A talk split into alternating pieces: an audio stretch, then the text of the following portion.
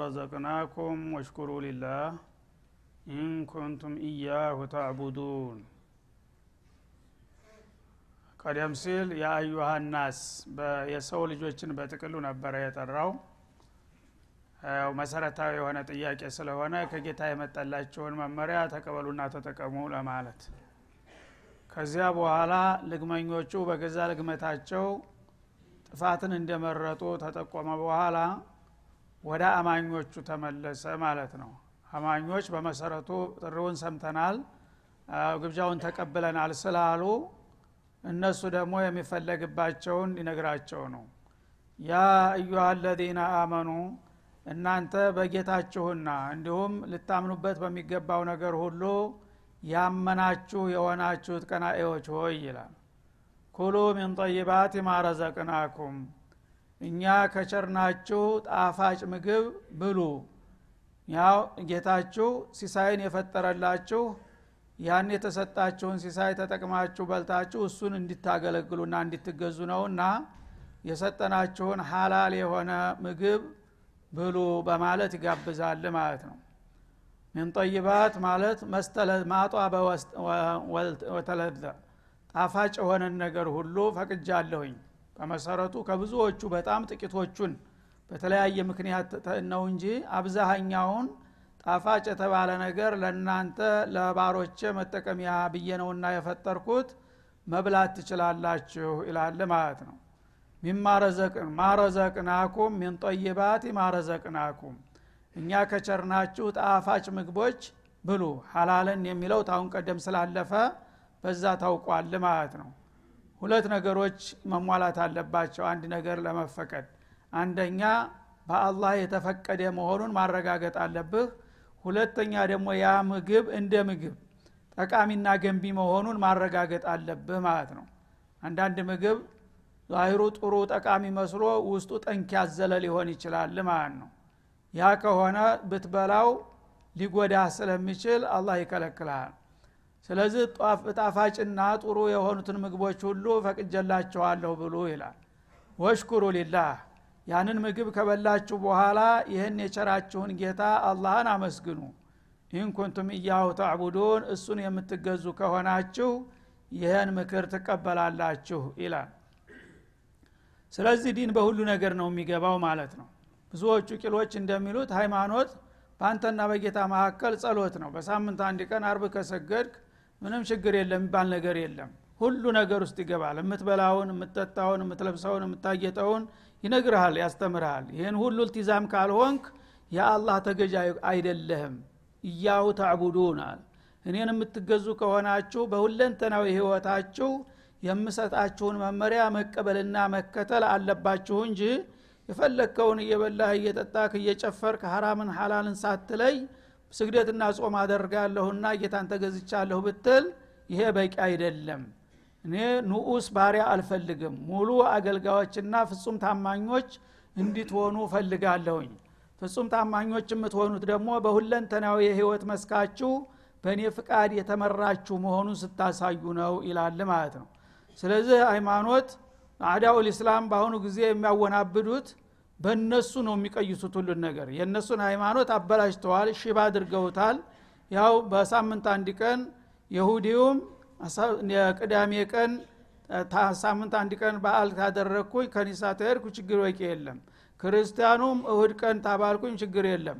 ሙስሊሞቹም አርብ ቀን መስጅድ ተገባችሁ ይበቃችኋል ብለው ነው የሚያወናብዱት ያሉት ማለት ነው።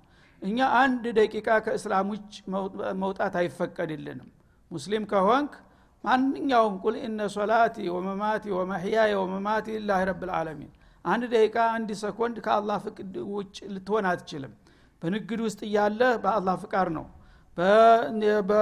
በግብርናም እያለህ በአጠቃላይ የምሰራው በአላህ ፍቃድ ነው። በትምህርት ቤትም እያለ በመስሪያ ቤትም እያለ በቤቶች እያለ በማንኛውም ቦታ በማንኛውም ጊዜ በማንኛውም ሁኔታ በምትበላው በምትጠጣው በምታስበው በምትናገረው በአላህ ፍቃድ መመራት ግዴታ ነው እንጂ ከዚህ ውጭ ከሆነ እስላም አይሆንም ማለት ነው። ቁንጥል እስላም የትም ኬላ ሊያሳልፍ አይችልም። እድኹሉ ፊ ሲልሚ ነው የሚልህ እስላምን ተቀብለ ከሆነ ሙሉ በሙሉ ተመራበት። በእስላም ውስጥ የሚቀነስ እንትን ነገር የለም። ግን ግማሽ እስላም ግማሽ መስጅድ ስትገባ አንገትክን ማቅለስለስ ወጣ ስትል ሪባን መዛቅ ከሆነ ምኑ ላይ ነው ኢስላም የሆንከው? ኢስላም ማለት እኮ ለአላህ እጅ የሰጠ ለአላህ ታማኝ የሆነ ማለት ነው። ታዲያ ታማኝ የምትሆነው መስጅድ ብቻ ነው እንዴ? ንግድ ውስጥ ሱቅ ውስጥም ስትገባ ታማኝ መሆን አለብህ ማለት ነው። መስሪያ ቤትም ስታስተዳድር ባለስልጣንም ስትሆን ስትዳኝም በአላህ ፍቃድ በፍትህ መምራት አለብህ። ይሄ ካልሆነ ሙስሊም አይደለም። إن كنتم إياه تعبدون እሱን የምትገዙ ከሆናችሁ በግል በምግብ በመጠጣችሁ እንኳ ሳይቀር በእኔ የፈቀድኩትና የወደድኩትን ለይታችሁ መጓዝ መቻል አለባችሁ። ከዚህ ውጭ ከሄናችሁ ግን እኔን የምትገዙ ሳትሆኑ ሸይጣንን ነው ይላል አላ ስብን ወተላ በመሆኑም አላህ ስብሓናሁ ወተላ እንግዲህ የከለከላቸውንና የፈቀዳቸውን ነገሮች ማወቅ ግድ ይሆንብሃል። ምክንያቱም አንድ ነገር ለመስራትም ሆነ ለመከልከል መጀመሪያ መመሪያውን ማወቅ አለብህ በምግብ ረገድም እንደዚሁ ጌታ የፈቀደውና የከለከለው አለ ከተባለ ምኑን ነው የፈቀደው? ምኑን ነው የከለከለው? የሚለው ጥያቄ መነሳቱ ስለማይቀር በግልጽ ይነግርሃል። ዋና ግልጽ የሆኑትን ክልክሎች። ኢነማ ሀረማ አለይኩም ልመይታ በምግብ ረገድ በእናንተ ላይ እርም ያደረገው በክትን ነው አለ። ሳይታረድ በቀጥታ በተለያየ ምክንያት የሞተን እንሰሳ እንዳትበላ። ምክንያቱም ሳይታረድ የሞተ እንሰሳ ደሙ በስጋ ውስጥ እንደተሰራጨ ነው የሚደርቀው ማለት ነው። ያ ከሆነ ደግሞ ያን እንሰሳ መብላት በአላህ ዘንድ አይፈቀድልህም። ምክንያቱ የተለያየ ሊሆን ይችላል ግን አላህ በክት እንዳትበላ በጥቅሉ። በክትን መብላት ለሙስሊም ጭራሽ አይፈቀድለትም ነው የሚለው ማለት ነው። እና የከለከለበት ምክንያት የሚናቀውም የማናቀውም ምክንያት ይኖራል ማለት ነው። አንደኛ እንሰሳ እንሰሳቶች ሀቅ አላቸው ባለቤቶቻቸው ሊንከባከቧቸው ይገባል። እንዳይራቡ እንዳይጠሙ ለአደጋ እንዳይጋለጡ አውሬ እንዳያጠቃቸው ሙሉ እንክብካቤና ጥበቃ ሊደረግላቸው ይገባል በእስላም ህግ መሰረት ማለት ነው። ሲታመሙ ልክ እንደ ቤተሰብ አባል በይጦር ያለ ራሱ የራሳቸው ሀኪም ወስደ ማሳከም አለብህ። ሙሉ እንክብካቤ መስጠት አለብህ። ግን አንዲት እንሰሳ የምትበክተው ይሄ እንክብካቤ ስለሚጎድል ነው ማለት ነው መጀመሪያ ጤንነቷን ብትጠብቅ ነው በምግቧ በመጠጧ በስምሪቷ በሁሉ ነገር ብትንከባከባት ሙታ ልትገኝ አትችልም ማለት ነው። ሲሆን በወቅቱ አሳክመሃት ትድናለች። ቢያንስ ደግሞ እንደማትድን ካወቅ በወቅቱ ታርዳታለ ማለት ነው። ስለዚህ ዝም ብላ ሙታ ተተገኘች ግን ግደለሽ ነህ ማለት ነው። ትጣሃታል ረስተሃታል። ሐቋን አጥፍተሃል ማለት ነው። ሐቋን ስላጠፋ አላህ እናንተ ለጥቅሟ ብቻ ነው የምትፈልጋት? የእሷን ሀቅ አልፈቀድክም አልተንከባከብካትም። ስትሞት ተሞተች ታታርዳት እንዳትበላ ብሎ ከለከለ። መቀጫ። አንተ ለጥቅምህ ብቻ ነው እሷን የምትፈልገው? ለምን የእሷ ሀቅ ተረሳ? ለምን ተራበች? ለምን ታመመች? ለምን በወቅቱ አላሳከምካትም? ይሄ ከሆነ እንዳትበላት ብሎ ወዳው መቀጫ ጣለብህ ማለት ነው። አረድኳትም አላረድኳትም ይህኒና ትበላታለሁ ታልክ ጭራሽ ትረሳታለህ ያ እንዳይሆን ቢያንስ እንኳን በጤና ናት ወይስ ችግር አለባት ብለ በየቀኑ እንዲጠይቃት ያደርግሃል ይሄን ነገር ማለት ነው። ሁለተኛ ቅድም እንደተባለው ያልታረደ እንሰሳ ሲሞት ደሙ በውስጡ እንዲረጋ ይቀራል ማለት ነው።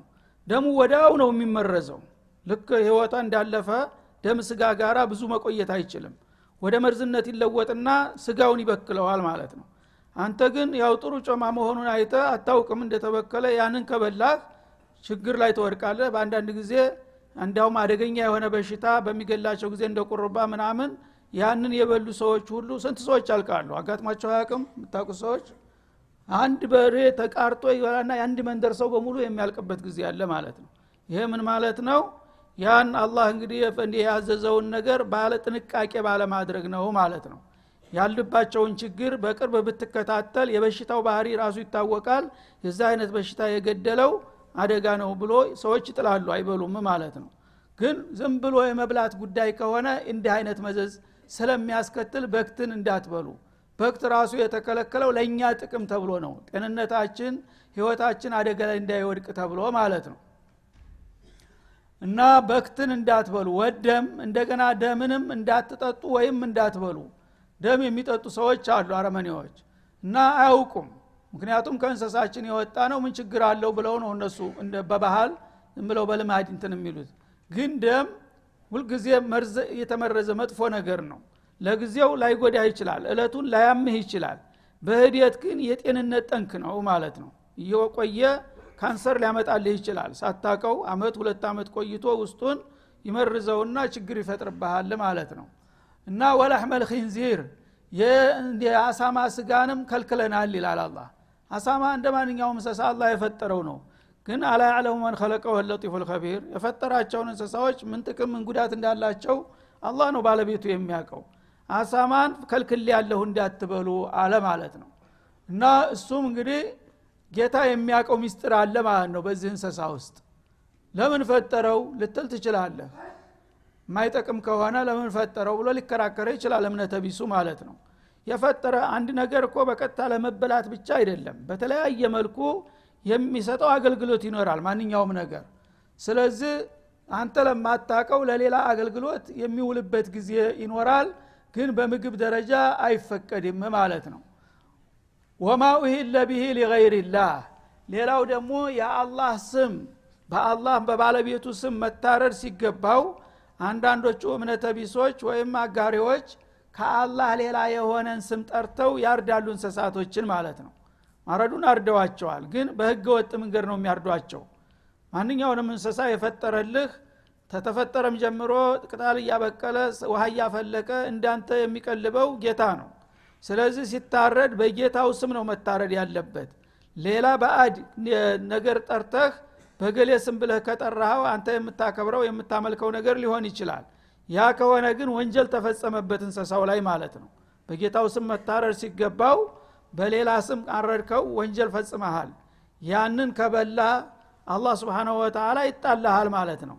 እኔ ባለቤት ስም መጠራት ሲገባ በሌሎች በባዕድያን በጣዖታ የታረደውን እንዴት ትበላለህ ብሎ ጌታ ይጣልሃል ያ እንዳይሆን ከአላህ ሌላ ያለ ስም ተጠርቶ የታረደበትን ነገር ከልክል ያለሁ እሱን እንዳትበሉ ይላል ማለት ነው። እና እንደ ፍቃድ መጠየቅ ማለት ነው። አንድ ሰው እንግዲህ ባለቤት የሆነ ሰው የሰውን ንብረት ልትጠቀም ከፈለግ ባለቤቱን ጠይቃ አስፈቅደህ ነው የምትጠቀመው እንጂ ዝም ብለህ ዘለህ አታደርግም ማለት ነው። እንስሳዎችን ለእናንተ ጥቅም ብዬ ነው የፈጠርኩት ብሏል።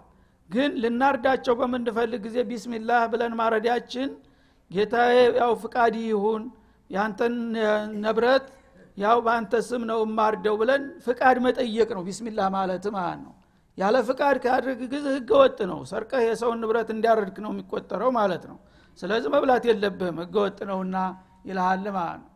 ወማ ወይለ ማለት ወማ ذኪረ ገይሩ ስሚላህ ከአላህ ሌላ ያለ ስም ተወስቶ የታረደ የሰው ሊሆን ይችላል የመላእክ ሊሆን ይችላል የጅን ሊሆን ይችላል የፈለገው ከአላህ ውጭ የሆነ ስም የተጠራበት ወንጀል ነው በክት ነው የሚሆነው ማለት ነው። ተበክትም በላይ ነው። በክቱ ዝም ብሎ ሳታየው ወይም ሳትሰማ ሙቶ የሚገኝ ነው። ይሄ ግን ሁን ብሎ የባለቤቱን ስም ትቶ የባዕድ ስም የተጠራበት ወንጀል የተፈጸመበት ስለሆነ ተዛ በላይ ነው እንዳውም ክልክልነቱ ማለት ነው። እና ይህም ሲባል ታዳ በደላህና በተመቸህ ወይም አማራጭ ባለበት ጊዜ ነው አላህ እነዚህን ነገሮች የከለከለው ማለት ነው። ፈመን ጦራ እነዚህን አሁን የተጠቀሱትን ነገሮች ለመጠቀም የተገደደ ገይረ ባግን እና እነሱን ከሌላው ምግብ የሚመርጥና የሚያስቀድም ወላ አዲን ወይም ደግሞ ከሚገባው በላይ አልፎ የሚሄድ ሳይሆን እነዚህን መብላት የተገደደ ከሆነ ግን ፈላ ኢትማ አለይህ ያነ ቢጠቀም ወንጀል የለበትም ይላል። ስብናላህ ረሐመን ራሒሚን ተጉዳት ጉዳት ይበልጣል ስለዚህ በቅንጦ ጊዜ ምግብ አማራጭ ባለ ጊዜ አሁን የተጠቀሱትን ነገሮች እንዳትበላ ብሎ ከልክሎ ነበረ።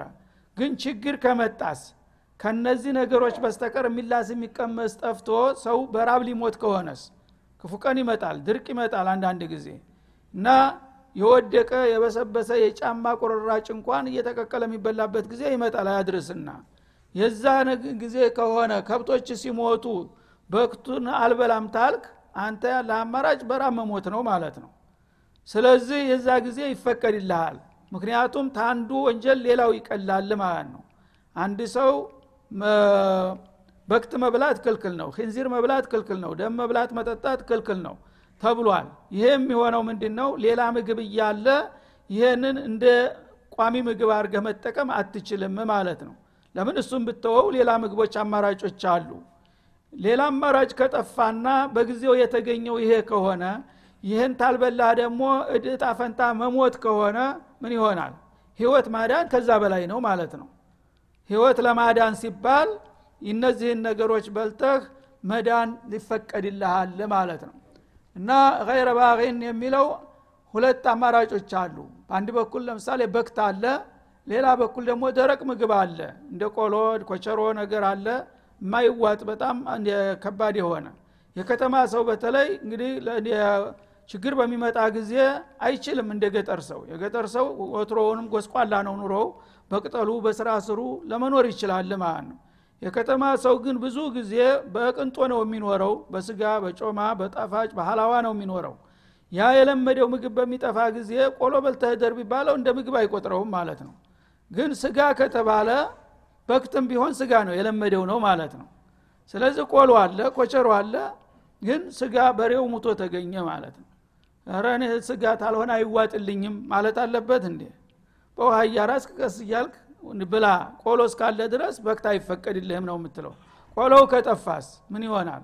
መሞት ነው የሚሆነው አማራጩ። የዛ ጊዜ ይፈቀድልሃል ብላ ይልሃል ማለት ነው። ክንዚሩም እንደዛው እና ገይረ ባቂን ማለት ተዚህ ተተራ ምግቡ ያኛውን የተከለከለውን የሚመርጥ ሳይሆን ይሄኛው ምግብ እኔ አልለመድኩትም አይዋጥልኝም ይሄኛውን እፈልጋለሁኝ እሱን ነው የምበላው ካለ ይሄ የቅንጦ ምርጫ ስለሆነ አይፈቀድለትም ማለት ነው። አማራጭ ሲጠፋ ብቻ ነው።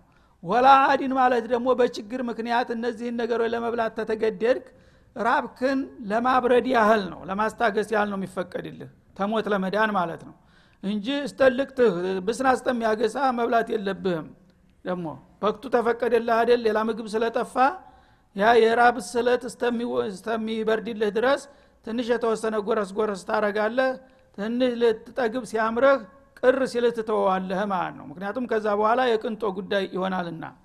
እና አንድ ትርጉም ይሄ ነው። ሁለተኛው ገይረ ባቂን ማለት ይሄ ችግር ሊያጋጥምህ የቻለው በህገ ወጥ መንገድ ተሰማርተህ ካልሆነ ነው።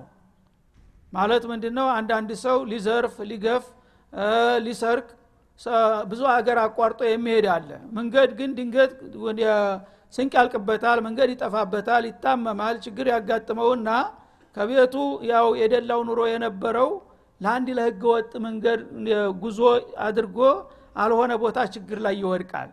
ያነ በክት አገኘ ሌላው ስንቅ አልቋል ምንም አማራጭ የለም ማለት ነው። እንዳትበላ ይለዋል አላ ለምን? አንተ ለህገ ወጥ በጥጋብ ነው የወጣኸው። መጀመሪያው የምትበላው የምጠጣው አላጣ። ቤትህ ያለውን ትተህ ወንጀል ልትሰራ ሰው ልትገድል ልትዘርፍ ስትሄድ ነውና የችግር የመጣብህ ህገ ወጥ ስለሆን ርክሱ አልሰጥህም ማለት ስንቅ አልሰጥህም። ምክንያቱም ስንቅ ሰጠሁ ማለት የወንጀል ተባባሪ ሆንኩ ማለት ነው።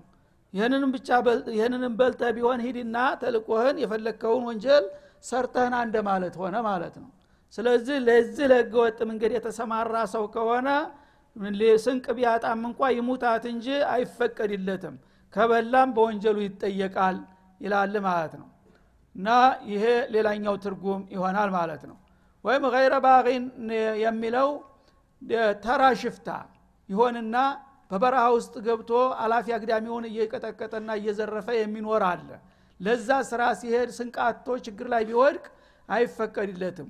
ወላ አዲን ማለት ደግሞ በህጋዊ መንግስት ላይ በትክክለኛ በአላህ ፍቃድ የሚመራ መንግስት ካለ በሱ አልመራም አልገዛም ብሎ አፈንግጦ የሚሄድም ከሆነ ይህም ህገወጥ ነውና አይፈቀድለትም ይላል ማለት ነው። እና እንደዚህ ሳይሆን ግን ትክክለኛ በሆነ ችግር ተገዶ ከሆነ የበላው ፈላ ኢትማ አለይህ ይሄ ችግሩ አስገድዶ ስለሆነ ወንጀል የለበትም። አዶሩራት ቱቢሑ ልመሕዙራት የሚል ቃዒዳ መርሃለና ማለት ነው። አስቸጋሪ ነገሮች በሚፈጠሩ ጊዜ የተከለከለን ነገር ያስፈቅዳሉ ይልሃል ማለት ነው። ለምን? የባሰ ነገር ሲመጣ ይሄ ቀላሉ ነገር እንደተፈቀደ ይቆጠራል። ለምሳሌ ሁለት ጥላቶች መጡ አንተን ሊገሉ። አንደኛው ዱላ ይዟል። አንደኛው ጠበንጃ ደግኗል። ተግራና ተቀኝ መጡብህ ማለት ነው ወደ የት ነው የምትሸሸው? ወደ ዱላው። አንድ አቃጅቶ እንኳ የመትረፍ ተስፋ አለ ማለት ነው። ስለዚህ ባለ ጥይቱ ጋር አትሄድም። ይሄኛው ወደ ዱላው መሄድም ግን አደጋ ነው በመሰረቱ። ደንበኛ ጦንቻ ካለው ሲጥል ያደረገ ይችላል እሱም ቢሆን። ግን ትንሽ ተስፋ አለ ወደ እሱ ይሻላልና አከፈት ደረረይን በሚለው ወደ ዱላው ትሄዳለ ማለት ነው። አሁንም እንግዲህ ረሃብም አደጋ ነው በክት መብላትም አደጋ ነው ሁለቱም ስትል በክት መብላት ይሻላል። ምክንያቱም ችግር አስገድድ ሆነውና የበላኸው ጌታ ችግርህን ስለሚያቀልህ ይቅርታ አድርጎልሃል አለህ ማለት ነው። እና ወደመ ወለሕመል ኪንዚር ወማ ኡሂለ ሊገይርላህ ከአላህ ሌላ የሆነ ስም ተጠርቶ የታረደም ህገ ወጥ ነው እሱን እንዳትበሉት ብሏል ማለት ነው። እነዚህ ሁሉ ክልክል የሚሆኑት አማራጭ በጠፋና በቅንጦ በምቾ ጊዜ ነው። አማራጭ ሲጠፋና በታልበላህ በስተቀር አደጋ ላይ የምትወድቅ ከሆነ ግን ህይወት ክን ለማዳን ሲባል ይፈቀዳል ወንጀል የለብህም አለ። ለምን? እናላህ ገፉሩ ረሒም። በእንዲህ አይነት ችግር ተገደው ክልክሉን የሚበሉ ሰዎች አላህ ስብሓንሁ ወተላ ምህረተ ሰፊና ሮሮ ነውና ችግራቸውን ስለሚያቅ ባይቸግራቸው ኑሮ ይህን አያደርጉትም ነበር። ምንም አይደል ብሎ ያልፋቸዋል ማለት ነው እነ ለዚነ የክቱሙነ ማ አንዘለ ላሁ ሚን አልኪታብ እነዚያ አላህ ስብሓናሁ ወተላ ለህዝቦቹ መመሪያ የሆኑ ዘንዳ ያወረዳቸውን ቅዱሳን መጽሐፎች ለህዝቦች በማሳወቅ ፈንታ የሚደባብቁ የሆኑት ወስላቶችና ተንኮለኞች ይላል። ትናንትና ያለፈውን አያት እንደገና መለሰው ማለት ነው። እና አላህ እንግዲህ ስብሓናሁ ወተላ ነቢያትን የላከውና ኩቱቦችን ያወረደው የሰው ልጆች በጌታቸው ፍቃድ እንዲመሩ ነው። እና በትናንትናው ያለፈው ኢነ ለዚነ የክቱሙነ ማ አንዘልና ሚን አልበይናት ወልሁዳ ሚን ባዕድ ማ በየናሁ ሊናስ ብሎ ነበር። ይሄ ነገር አሳሳቢ እና አንገብጋቢ ከመሆኑ የተነሳ እንደገና በሌላ መልክ ሊደግመው ነው ማለት ነው። ሁልጊዜ ዑለማው ልእስላም አማናቸውን መወጣት ግድ ነው። አንዳንዶቹ ግን እንዳለመታደል ሆኖ አውቀው እንዳላወቁ የሚሆኑ አሉ። እና የክቱሙነ ማ አንዘለላህ ጌታ ያወረደውን ሐቅና ባጢል ለይተውና አብራርተው ለህዝባቸው መንገድና ማስተማር ሲጠበቅባቸው የአላህን መመሪያ የሚደባብቁ አሉ ማለት ነው። ሚነል ኪታብ ተአላህ ቁርአን የወረደላቸውን አንቀጽ ሐላሉን ሐራሙን በሚገባ ያቃል ለሚጠየቀው ጥያቄ መልስ መስጠት ይችላል። ግን በተለያየ ምክንያት ወይም የሚፈራው ነገር አለ ወይም ደግሞ የሚፈልገው ነገር አለና ለዛች ለግል ጥቅሙና ለግል ስጋቱ ሲል የአላህን አማና የሚደባብቅ ወስላታ አዋቂ አለ ማለት ነው። እንደዚህ የሚያደርጉት ወየሽተሩ ነቢህ ተመነን ቀሊላ። ብዙ ጊዜ እንደዚህ የሚያደርጉት ለግልና ለጊዜያዊ ጥቅም ብለው ነው እና ትንሽን ዋጋ የሚለውጡ በኒ አማና ይላል። እንግዲህ አላህ ያወረደውን ነገር ሐቁን በሐቅነቱ ባጢሉን በባጢልነቱ የተፈቀደውን እንደተፈቀደ የተከለከለውን እንደተከለከለ ለማንም ለምንም ሳይል መናገር ነበረበት። ግን ጌታ ያወረደውን ቅዱሳዊ መመሪያ የሚደባብቁ አሉ። ለምን ብለው? ለትንሽ ዋጋ ብለው ማለት ነው። ምናልባት ያንን ነገር ከተናገሩ የሚያገኙትን ጥቅም የሚያጡ ይመስላቸዋል ማለት ነው። ወይም ደግሞ ያንን ነገር ከደበቁ በመደበቃቸው የሚያገኙት ጥቅም ካለ ለዛ ሲሉ የሚደብቁ አሉ ማለት ነው ብዙ ጊዜ ያው የሚያጋጥመው ይሄ ነው ማለት ነው። ወይ በባለስልጣናት ተጽዕኖ ይደረግባቸዋል ወይም አንዳንዶቹ እንዳውም በመንደር ደረጃ አንድ ትንሽ ባለጸጋ ካለ አንድ ነጋዴ ወዳጅህ ከሆነ እሱ ደስ አይለውም ብሎ ይሸማቀቃል ማለት ነው። ስብናላህ እና ሻችን ምንካወት ሰው ደህና ሰው አልነበሩም እንዴ? ደግሞ እንዲህ አይነት ፈትዋ መናገር ጀመሩ እንዴ? ላለመባል ሀጂ ይቆጣሉ ይልና እንደዚህ ዘወር ብሎ አይቶ አይ ይቺስ ነገር እስቲ ቆይ ይባላል ማለት ነው አላሁ ልሙስተዓን እንግዲህ አላህ ረበ ሰማዋት ወልአርድ የሰጠውን ጸጋ ነገ አማመላህ እንደሚጠየቅ ረስቶ ለዚች እንግዲህ ቡና ጠጥቶ ወይም አንድ ጭብጥ ጫታ መንዝ ለመውጣት ያች እንዳትቋረጥና እንዳትደፈርስ ሀቅን የሚደብቁ ወስላቶች አሉ ይላል አላ ስብን ወተላ እና ትንሽ ዋጋ ይላል። ትንሽ ዋጋ ይለውጡበታል የኔን እቃ። ትንሽ ዋጋ ሲል ጥቅቅን ከሆነ ዳጎስ ያለች ከሆነች ችግር የለም ማለት አይደለም። መላይን ቢሊዮንም ቢሰጥ ትንሽ ዋጋ ናት። ዱኒያ በሙሉም ብታገኝም ትንሽ ዋጋ ናት። ምክንያቱም ዱኒያ ራሷ ምን ያህል ናት? ጀናሃ በዑዷ የትንኝ የብናኝ ክንፍ ናት።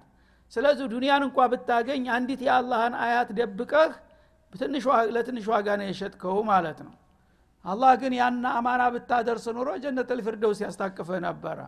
ለጊዜያዊና ላላቂ ለትንሽ ዋጋ ብለው የኔን አማና የሚደባብቁ ወስላቶች ይላል ማለት ነው።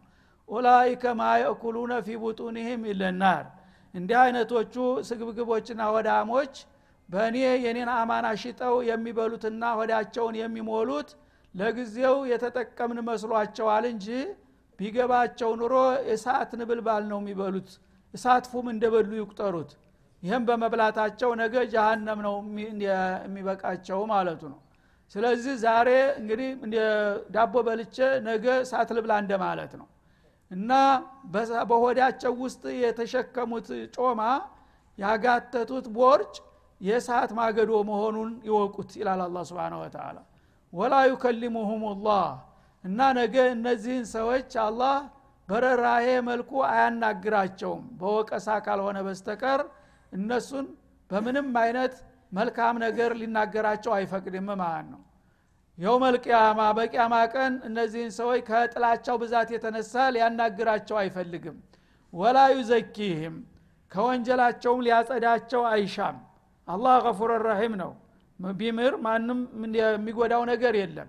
ግን እንዲህ አይነት ደባ የፈጸሙ ሰዎች ከወና ናቸውና በምንም አይነት ይቅር ብዬ ላልፋቸው አልፈልግም እንግዲያውስ ውጤቱ ምን ይሆናል ወለሁም አዛቡን አሊም ለእነሱ እጅግ አንገብጋቢ የሆነ የሲኦል እሳት ተዘጋጅቶላቸዋልና ያንን ይጠብቁ ዛሬ አንድ ሰሞን ወዲያው ልብላ ተዛ በኋላ ጀሃነም ዘላለም ትብላኝ የሚል ካለ አውቆት ይግባ ነው የሚለው هذا وصلى الله وسلم على النبي وإلى اللقاء